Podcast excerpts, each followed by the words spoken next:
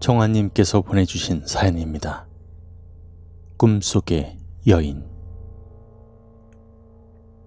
안녕하십니까. 저는 정한이라는 예명을 사용하는 40대 초반의 여성입니다. 섬님의 방송을 작년 9월 정도에 처음으로 듣고 자주 듣게 되었네요.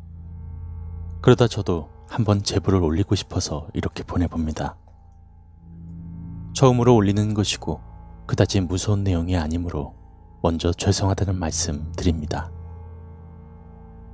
먼저 제가 어린 시절부터 좀 가위에 많이 눌리고 환시와 환청을 자주 겪은 스타일인지 그다지 대수롭지 않게 여기는 편입니다. 뭐 가끔 가위에 눌리고 싶은 경우도 있어서 잠을 자기 전에 가위에 눌리기 쉬운 자세를 하고 자기도 한답니다. 다른 분들은 이해하지 못하시겠지만 이제 나이가 있어 하지 않는 짓이지만 가끔 하는 경우도 있답니다. 이번 이야기는 저의 어린 시절의 꿈을 꾸었던 이야기를 제보해 드릴까 합니다. 아마 제 기억에 국민학교, 아, 지금은 초등학교죠.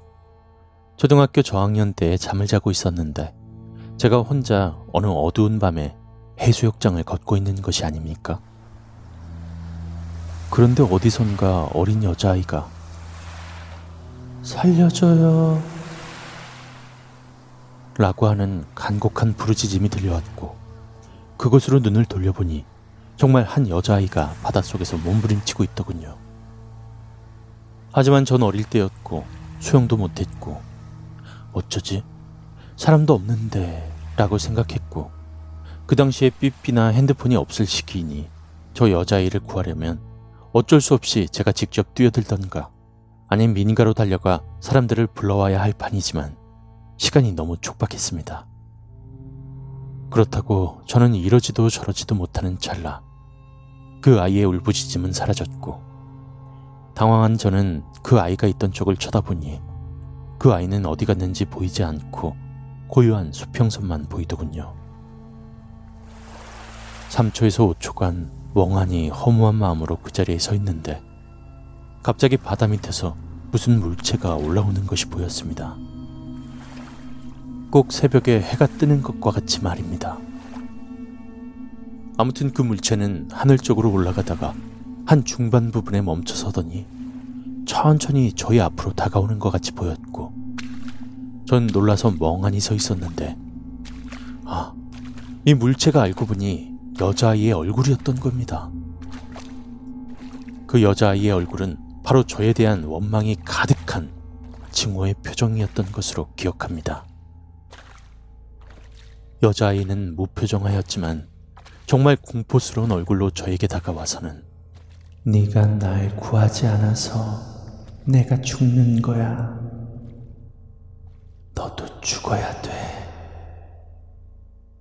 라고 말을 하는 듯 그런 표정으로 천천히 다가오다가 갑자기 빠른 속도로 저희 얼굴 앞에 전진해 오는데 그때 잠에서 깨어났습니다. 그 어린 나이엔 정말 충격과 공포에 휩싸여 며칠 동안 잠도 이루지 못했습니다. 아마 그것이 저의 세 번째 악몽이었으며 제가 잊을 수 없는 악몽입니다.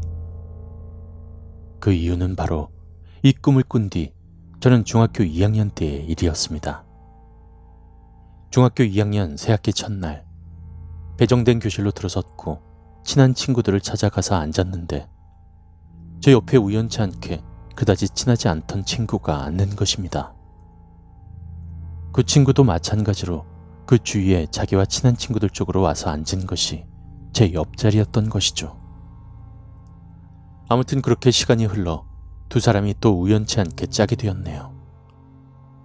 그런데 그 당시에는 저희 둘은 서먹하게 지내다가 짝이라는 이유로 그냥 친해지며 우연히 그 아이의 어린 시절의 사진을 보게 되었고 저는 심장마비로 세상을 등지는 줄 알았습니다.